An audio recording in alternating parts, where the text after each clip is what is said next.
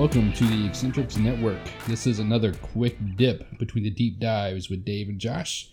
As always, my name is Josh. And He is joined by Diamond Dallas Dave. all right, uh, so this is our uh, third quick dip. Is that right, Dave? That's right. Okay. Uh, so this is another tw- uh, quick 20 minute episode That's right. where we uh, deal with some of the topics that happened this week. Yep. Uh, so we have a, a new buzzword for this week. And what is that, David? It's going to be paranoia. Okay. Uh, so uh, I, uh, like many of the um, Americans, uh, many of the Americans, Americans, yes. uh, let's let's do that again just on the fly. Okay. Uh, I, uh, like millions of Americans, got a text message from uh, the presidential alert system yesterday. Yep. Um, unfortunately, I didn't know it was coming, so it scared, uh, scared, scared the fuck out of me uh, at my desk at work. Um, I thought that uh, the jig was up. Uh, he'd read my tweets. it was over. it was all he, fucking was over. coming, he was coming for you. It's like, well, I knew I was playing with fire. right, yeah. Uh, you know, kind of like the color of his hair. Oh, Uh, so uh, how'd you feel when you got that text, Dave? Uh, I felt like I was uh, I felt like I was really special and important because I not only did I get on my main phone, I got on my side phone, I got on my extra phone, I got on my burner phone, I got on like ten different phones, man. Until I realized that everybody else got the same text and that it feels so special.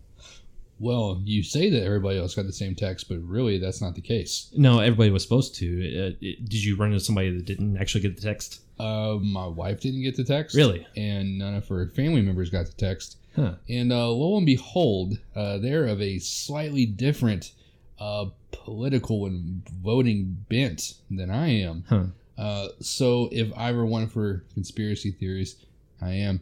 Um, I might find it a little odd that uh, people that I know are in opposition to this individual are getting the messages. Hmm. Um, now, let's not get crazy. No, we're not. More than likely, this is just a a system that we can use if he sends the wrong tweet to the wrong country and missiles are on the are on the way and they've already crashed through New York, Seattle, Los Angeles, and Florida Yeah. and are now reloading toward the Midwest. Oh wait, I haven't thought about this much. Uh, yeah, it, it sounds like you actually kind of gave it a little bit of thought, but oh, do you think so? yeah, I'm pretty sure uh, us here in Kentucky would be the last people to know.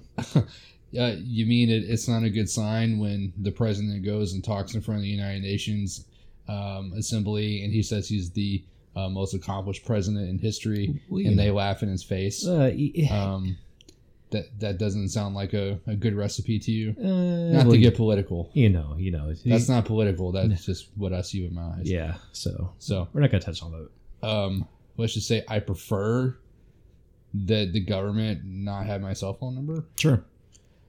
Um, I don't remember authorizing that. Well, I probably did in the terms and conditions that I scrolled through and didn't read. Right. Well, let's let's give a little backstory on this. This is actually the E nine one one one series. Uh, E nine one one one.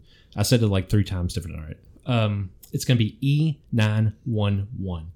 Uh, and what it is is that it's a chip that's actually built into all the phones that are made after 2007. So if you have anything that's like a smartphone, an Android phone, or anything else in between, anything that's not a flip phone will have this ability to be able to receive text messages from this service. Uh, it was something that was put in by the Bush administration, uh, carried through with the Obama administration, and we're just now testing it out to see if it works. So it's not too crazy of a thing, but So if you're a time traveler from 1998, you have a flip phone, and you make it 20 years in the future, and the president sends a tweet to the wrong country, and the missiles have already crashed through uh, Los Angeles, Yeah. Seattle, New York, and Florida, Yeah. and you happen to have your flip phone in your pocket, you're fucked. you're maybe out of luck. That's I- true. Just so I know the rules. yeah, yeah. So Um, everybody with flip phones is out. So This is a uh, trademark eccentric screenplay. Ooh, wonderful, wonderful. So uh, let's go ahead and move on to our next topic that we've got here. So um, we have the uh, uh, Gaga versus the Venom. Okay, so let's fuck. Let's uh let's go ahead and move on to our next topic that we got here then. Okay, you want me to take the lead on this one? Or you want to talk about it, David? So uh, this Friday, Yes. uh, two highly anticipated films uh, hit theaters: uh, Venom, Okay. starring Tom Hardy, Yep. um, and A Star Is Born, starring uh, Lady Gaga and uh, Bradley Cooper. Um, just a little background: uh, Venom is, as a character, is one of the main villains uh, from the Spider-Man comic books and the Marvel comic books Right. and uh, Sony is releasing a standalone uh, film on the character, and um, it's expected to do pretty well at the box office despite not having great reviews. Um, it's probably the worst reviewed superhero or Movie, comic book yeah. film uh, in quite some time Right. you know, because of the amazing winning streak of uh, the Marvel Cinematic Universe. Uh, it turns out that if you make 15 or 20 of those, you get the hang of it uh, rather than just trying to do one every five years like Sony. Right. Um, so, uh, Star is Born, on the other hand, is also expected to do well. Slightly different demographic. Um, just note, I'm, I'm interested in seeing both. Yeah. Because I, I, I like a lot of different. Well, which one's gonna be your favorite whenever you go see it? Probably A Star is Born. Yeah. Really? Um, yeah, I, just based on the reviews and the buzz I've heard so far, Yeah. uh, it, it looks like a better movie. For Interesting. sure. Yeah. Um, but A Star Is Born, uh, it's kind of that first movie of the year that could be competing for you know Oscars and Golden Globes and all that kind of stuff. What do you think? Uh, Lady Gaga is actually gonna get Golden Globe for acting, though. Uh, yeah, uh, I think that's a possibility. Um, you know, she has been in uh, a couple of the American, Horror Story. Yeah. and uh, apparently she's very talented. Right. and uh, she's kind of an interesting person to me. I, I wouldn't say she's one of my favorite artists or anything like that, but um, she's one of those people where if you peel back the layers of the visuals, there's a lot of talent there. Yeah. So, uh, just to fit in with our paranoia theme and what can go wrong on the internet and when people have too many tools at their disposal, uh, Lady Gaga fans have been trying to influence the box office of Venom by going on and trashing the movie and leaving shitty reviews. Really. So, could you imagine being that dedicated to any any entity, let alone an actress slash singer? Well, you know, I'd, I'd want personally Lady Gaga to acknowledge my review that I had for Venom. Uh, at that point, uh, I know that she's going to send me a personal email saying thank you.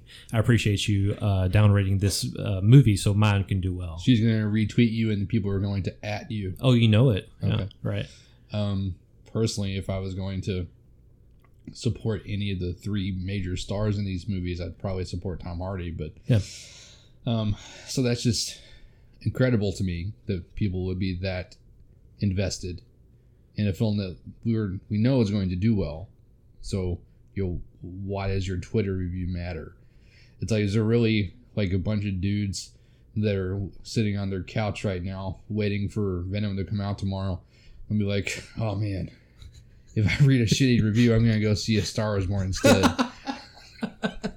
well, you know, I'm sure there's a few. like if I people that- see one more fucking bad review, right, it's at a 31% right now, but if it gets down to 29, yeah, I'm switching theaters. you never know. That could uh, actually happen. You never know. Uh, that's another eccentrics uh, script that we're working on trademark. That's two in the can. Uh, so what's our next topic there? Uh, we are actually going to talk about the ending of the Spider-Man PS4 spoilers alerts here. So Okay. Uh, so we don't even have to spoil the story if you don't want to, but uh, at, when you finish the game, there's a, a credit sequence, which is common in really any video game that has a story mode or Right, a yeah, campaign. yeah. Um, I think we clocked the credits here. How long were those credits? they were 27 minutes long. They were literally 27 minutes. They were 27 minutes long. Yes. So I find it important for people that have worked on video games, movies, um, music, television, any major creative undertaking, uh, that those people get the credit that they deserve. However, if let's say I was hot to trot, was ready to play the game more, I gotta wait 27 fucking minutes and try to read all those names Uh huh. Yeah. Right. or um, and like what could I have done in those thirty minutes? Well, it, well, the only thing that was going to keep it going is the stinger at the very end because they they expected the, for people to be able to watch them. You know, there's something that's going to happen after the credits, just like every other Marvel Cinematic Universe movie. That's fair. You know, That's it's, fair. it's supposed to translate over, but it, the more you sit there and you actually watch the credits, the more like, okay, I guess my my time is not as valuable as I thought it was. Yeah, um, it's kind of like having boss battles that require twelve hits. Oh my gosh. Okay, so we, Um, are we going to get into that on the uh, Spider-Man PS4? Sure, we can talk about it some. All right. Um, just baseline, I really enjoyed the game. Yep. I'll be excited for uh, the next one, which I assume will be on PlayStation Five. If I had to guess, um, it was worth my sixty dollars, Sure. and I'm still going to play it, and you know, um, maybe even hundred percent the game, and I get a platinum trophy. Uh, but just kind of give me your impressions because you've probably seen about four to five hours worth of gameplay. Right. I saw the very beginning and I saw the very end. Mhm. Uh, I came in at both points where Josh was starting to play the game. Uh, we had encountered the first big boss battle that there was, and it and it seemed like that you kind of just swung around, swung around, uh, threw something at the boss, and then try to hit him, and you just dodge, swing, yeah, it, it Yeah. seemed like it was repetitive, and it, it seemed like there wasn't a lot of variety that was that was afforded to, to be able to play the game, and that's not a lot of fun, in my opinion. Now, I, I didn't know the meat of the game. The crux of the game is is actually swinging around the city, Mhm. being able to find like you know uh, backpacks or or help fight crime in certain districts and things like that. But you would think that a boss battle itself would actually be something more engaging uh, for the player to be able to hook them in and, and keep them there. it felt more like a nuisance and um, I, I- guess because of the style of the gameplay and the fact that it's a superhero franchise um, i have to compare this to the arkham games Yeah. and um, a you went a much longer time between boss battles in the game there weren't as many in the arkham series and i would say they were maybe half or a third in length um, because they knew what the core of what they were doing was uh, the collectibles, the and the combat, which Spider-Man does very well. Yeah. but you have more variety if you can you know fight the the thugs or the henchmen, or rather than you know slightly overpowered villains. So do you think they should have took more from the Arkham City uh, or Arkham series rather, uh, in in trying to do more detective work versus actually combat that's in it? Because it seemed like the Spider-Man had a lot of aerial moves, um, a lot of different things that that Batman would be able to do in his Arkham games versus Spider-Man. Right. Uh, you know, he has in the Arkham games, Batman has one like the grapple system. Yeah. So you can do a lot of similar things, but it's not quite quite on par.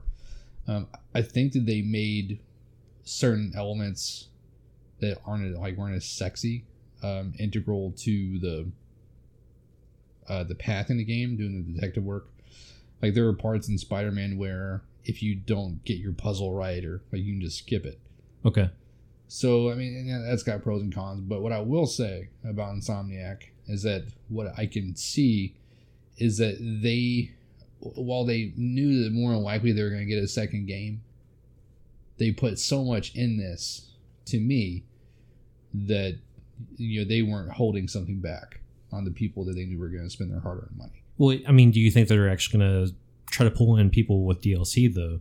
I mean, what kind of uh, different directions because they take it with that if they don't do a sequel and do the DLC route instead? Because I'm, I'm sure people are going to want a new game plus. Uh, people are going to want a sequel.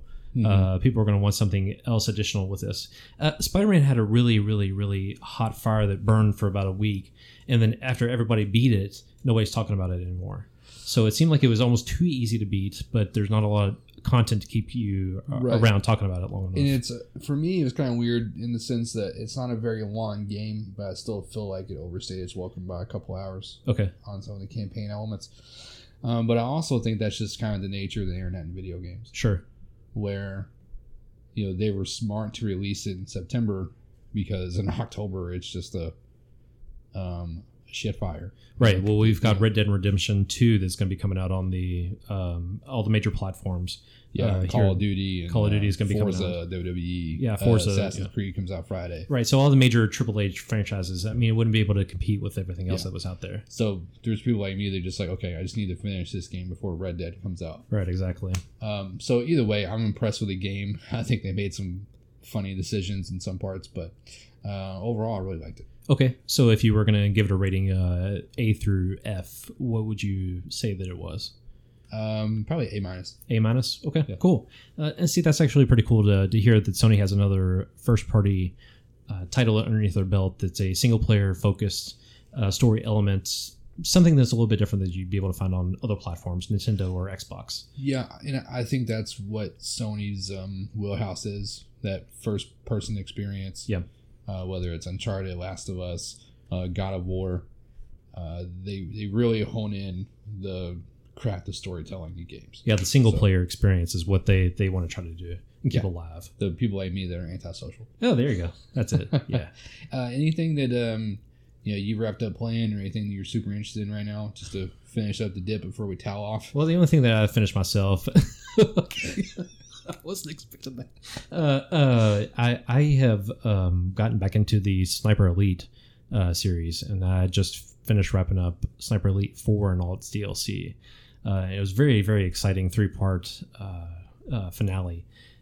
15 hours pretty much spanned across three different DLC packs. Uh, and, and the very end of it has you blowing up a, a station and then running for your life to try to get out as fast as you can with like 500 people that are chasing you all at the same time. Mm, Talk about Uh, paranoia. Uh, it's pretty pretty crazy, man. It, Yeah. it was an awesome series, and I can't wait for the next one. Uh, have they announced one? They haven't announced it yet, no, but uh, they've been working on a comic book that's kind of tied into what the new story is supposed to be. But it's still going to be something set in World War II. I mean, that's that's what all the other Sniper Elite games are. Well, yeah. Earlier you said that you didn't think people would want to hear about it, but I actually think that um, if you're a person that like sees all these releases coming out, it's like sixty dollars, sixty dollars, sixty dollars. It's like what can I do for twenty five bucks? Right.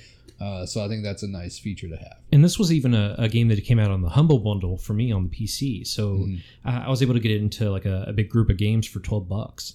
So I, I Yeah. probably spent less than two or three dollars on it, and I've probably gotten way more enjoyment out of this than some of the other sixty dollar games I've bought recently. Yeah, I mean, I mean that's always a great value. Yeah. Uh, so next week when we record our Forza episode, uh, just a little, you know, preview. Um, I'll talk about how I just kind of happened upon the series Mhm. on Forza Four. Yeah. and it's been like an obsession for almost ten years now. Yeah, So it's amazing how stuff you don't expect can grab you and, and pull you in and make you remember why you remember. Oh, maybe I'm sorry. Um, remember why you love playing in the first place. yeah. Make you remember that you remember. We knew what you were saying. That's all. oh yeah. yeah. All right, so this is a quick dip. Uh, the lemonade is gone. The towels are wet. Uh,